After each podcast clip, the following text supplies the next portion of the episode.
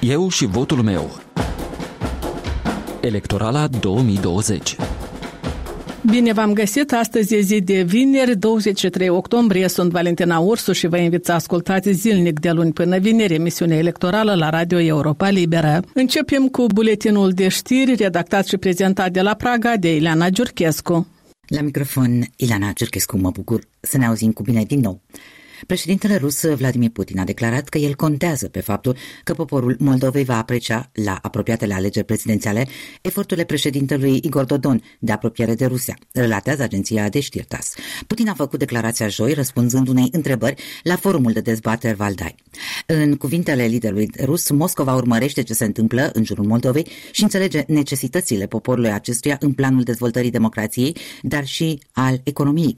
Putin a spus că multe ramuri ale economiei moldovei moldovene nu pot funcționa normal fără Rusia și că nimeni nu are nevoie de vinurile moldovenești pe piața europeană. Ziarul de gardă citează însă date statistice care arată că peste 65% din exporturile moldovene sunt orientate către Uniunea Europeană, România fiind principala țară de export a produselor moldovene cu o cotă de 19% înaintea Rusiei. În ultimele zile, mai mulți oficiali ruși, inclusiv șeful serviciului de spionaj Sergei Narâșkin, au făcut declarații în sprijinul președintelui Dodon. Narâșkin, la fel ca ministrul său de externe, Sergei Lavrov, a acuzat Statele Unite că s-ar amesteca în afacerile interne din Republica Moldova și în alegerile prezidențiale din noiembrie. Procurorul general Alexandru Stoianoglu spune că autoritățile moldovene au mai trimis Ciprului și Arabiei Saudite cereri de extradare a fostului lider al Partidului Democrat Vladimir Plahotniuc după eșecul unei cereri similare trimise Turciei luna trecută. Vorbind la o conferință de presă joi la Chișinău, Stoianoglu a spus că doar Arabia Saudită a informat că Plahotniuc nu se află pe teritoriul său, în timp ce Turcia și Cipru nu au dat până acum niciun răspuns oficial. Procurorii l-au inculpat pe fostul oligarh pentru crimă organizată, escrocherie și spălare de bani. În Statele Unite a avut loc a doua și ultima dezbatere televizată din cadrul campaniei electorale pentru alegerile prezidențiale din 3 noiembrie între președintele Donald Trump și democratul Joe Biden.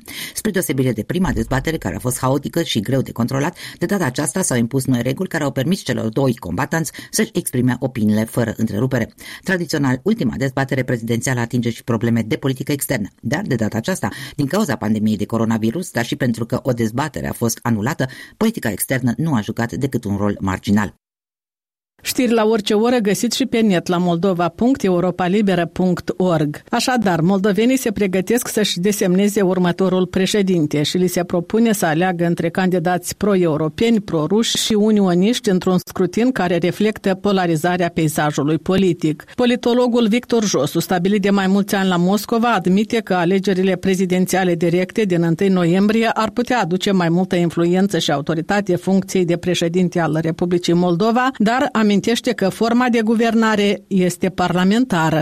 Eu aș porni de la ideea că în Republica Moldova forma de guvernare este statul parlamentar. Așa sunt repartizate prerogativele în Constituție. Și cu toate că la noi în ultimii ani Constituția din un fel de monedă de schimb pentru factorii politici care sunt implicați în proces. Și aici am în vedere superjudicatorii de la Curtea Consulală, nu doar vorbesc de, de lideri politici.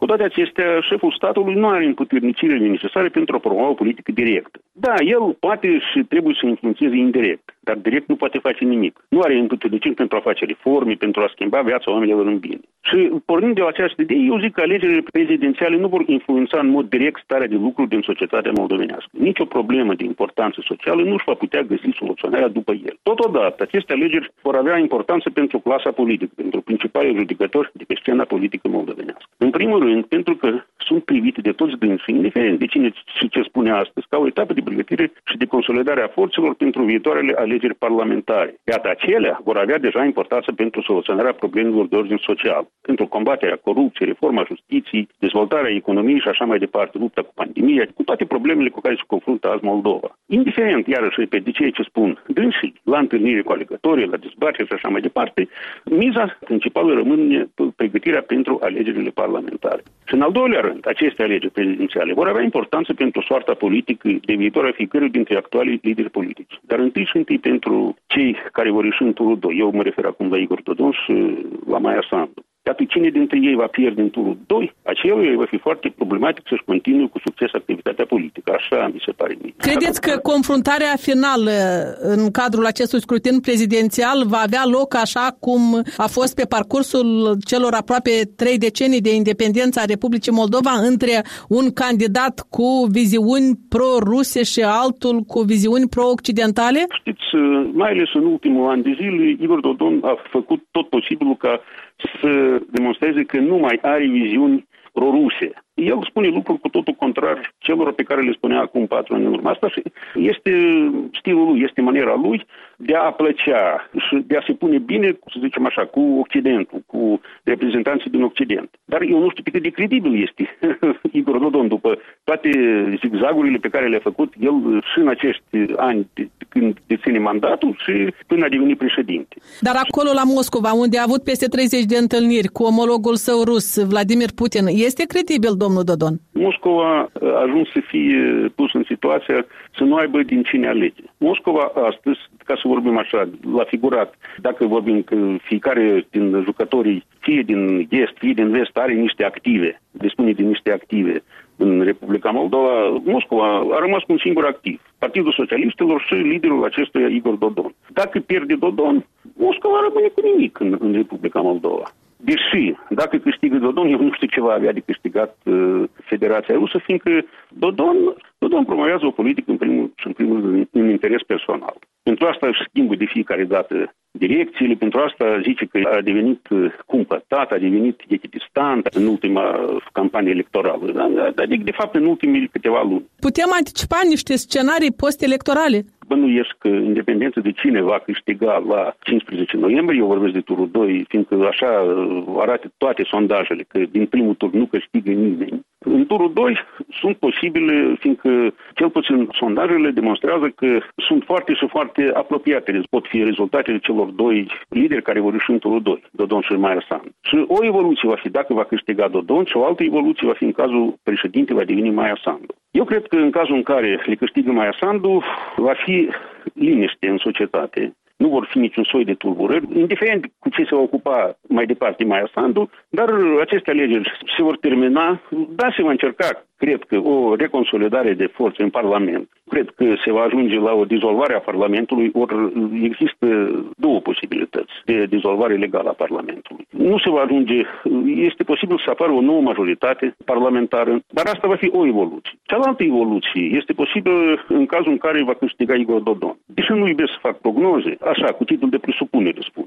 Eu cred că va fi o probabilitate de proteste. Partea aceea a societății care va fi extrem de nemulțumită de faptul că Igor Igor Dodon le-a câștigat, va încerca să organizeze niște proteste. Cu ce se vor solda ele? Iarăși îmi vine greu și nici nu vreau să fac prezice, dar uh, este mai mult ca probabil că protestele vor fi. Vor fi puse sub semnul întrebării aceste rezultate. Despre societatea moldavă se zice că e profund divizată. Iată, această polarizare a societății face ca, într-un fel, Republica Moldova să bată pasul pe loc când e vorba despre dezvoltarea statului. Toți cei opt candidați promit, în caz că devin câștigătorii acestui scrutin prezidențial, să fie președintele tuturor cetățenilor. E cu putință acest lucru? Cel puțin unul dintre acești opt a demonstrat că nu e cu putință, mă refer iarăși la Igor Dodon, fiindcă așa și nu a devenit președinte a tuturor pe parcursul ultimilor patru ani. A rămas doar președintele Partidului Socialistelor. În ce măsură va putea, să zic așa, Maia Sandu să devină? Iarăși, având experiența acestor cinci luni de zile de aflare a Maia Sandu în fruntea guvernului, pot trage o singură concluzie. Dacă dânsa câștigă și nu va încerca să devină deschisă față de societate, nu va încerca să colaboreze într-adevăr cu diferite grupuri, cu diferite pături sociale, profesionale, îi va fi foarte greu să reziste pe durata mandatului. Mai mult decât atât, decepția va fi mare. Interviul integral cu politologul Victor Josu, stabilit de mai mulți ani la Moscova, îl găsiți pe pagina noastră de internet la moldova.europalibera.org. Pe parcursul campaniei electorale, cei opt pretendenți la fotoliu de președinte nu încetează să repete că împreună împreună cu cetățenii vor schimba țara. Oamenii cu care am discutat la Cățeleni, o localitate din raionul Hâncești, spun că pe 1 noiembrie vor alege schimbarea în bine. Schimbarea numai, numai, numai aia, ca de, de la 1 noiembrie cine să iasă și la 15 noiembrie, depinde cum să fie. Dar eu și aici candidații noștri de dreapta chipurile, în loc să se unească, ei parcă anumit sau cum fac jocul lui Dodon. Au formulat, adică că dușmanul lor comun e Dodon, dar ei în realitate se luptă între dânsi. Mai ales pe rețelele de socializare și nevoie, doamne. Ce așteptări aveți de la aceste alegeri? Mă gândesc la copii. Ne toți departe. Fetele amândouă sunt în Anglia, în Londra. Acolo ne s-au născut doi nepoțăi, de gemini văd numai pe telefon. Ce ar trebui să facă cel care va obține mandatul de președinte? Să respecte Constituția, să la popor nu ca un președinte de colhoz, dar ca un președinte de țară. Îmi pare că cine aude de Moldova și de președintele Dodon deodată dă din mână, că asta e țara proștilor, nu știu cum să mai spun. Ce așteptări aveți de la lege? Sperăm să câștige un pro-european și atunci sperăm că toate lucrurile se vor schimba în Republica Moldova. Dar nu cetățenii sunt agenții schimbării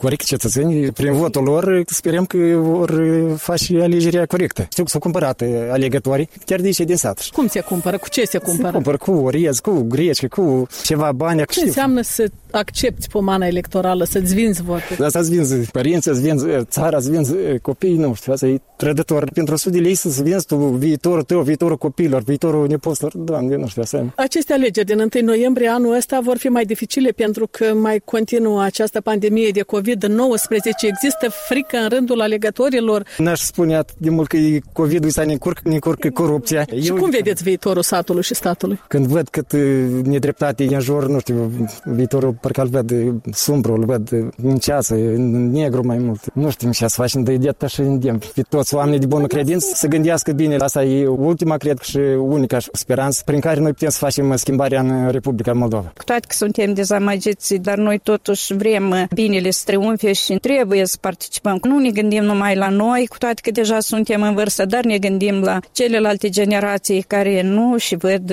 viitorul, nu și văd chiar nici prezentul mulți. Ne gândim să câștige cel mai demn, cel mai sincer, care nu este corupt, care nu este implicat în diferite scheme mafiotice și care au un venit cinstit, pentru că noi vedem că sunt care au miliarde, milioane. E clar că ei au furat. Sperăm cel mai mult în forțele acestea de dreapta să se unească, să judece bine, pentru că până la urmă și foarte mulți dintre alegători și-au pierdut speranța. Încotro satul și statul. Calea spre Europa. Cunoașteți candidații cât sunt? 3, 4, nu știu. 8.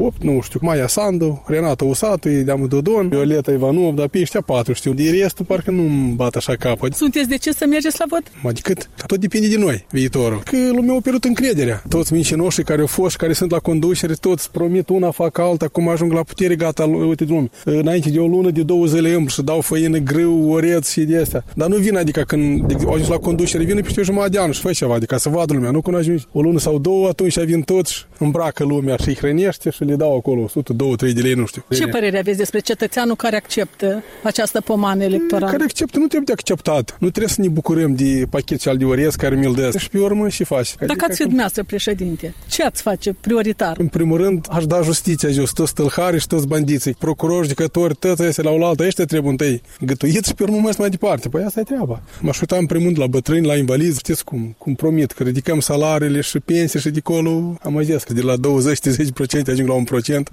E greu, de exemplu, dar măcar asta, de uitat la bătrâni și la tineret, nu pleci psihotare. Că Sunteți rămân... tânăr, v-ați gândit să plecați? Da, eu am fost și plec, am de 5 ani când lucrez la Anglia. Câți ani ar trebui satului să se dezvolte, să se modernizeze o localitate? Cât timp ar trebui? Totul depinde de oameni. Aici la guvernare, dacă s-ar uita altfel la lume, lăsați în mulți care el se orientează de ziua de azi, ziua de mâine nu se gândește, da? Trebuie de sflecat mânicile și de mers înainte. Voci adunate la întâmplare în satul Cățeleni din raionul Hâncești. Pe final, minutul electoral cu colegul Vasile Botnaru. Ei, și pentru că e vineri să vă spun un banc, unul reciclat probabil într-un staf electoral, ci că vine Dodon la Ion Ceban și îi cere 50 de lei împrumut. Primarul spune că nu are decât 25. Bine, zice Dodon, îmi dai 25 și restul ai să-mi fii dator. Apoi ai mers la cumetrul I, pe urmă la vărul C, după care la finul B, apoi la nanul T, după care la țaca L, până și-a făcut plinul. Nei mei sto rublei, ai mei sto druzei. Sau 99 de cumetre în varianta indigenă. Roata, măi! Punem punct aici. Valentina Ursu vă mulțumește pentru atenție. Ne auzim și luni la ora 13. Eu și votul meu, o emisiune electorală pe care o difuzăm zilnic de luni până vineri. Mâine, colega Liliana Barberoșie vă așteaptă la podcastul electoral. Aici e Radio Europa Liberă.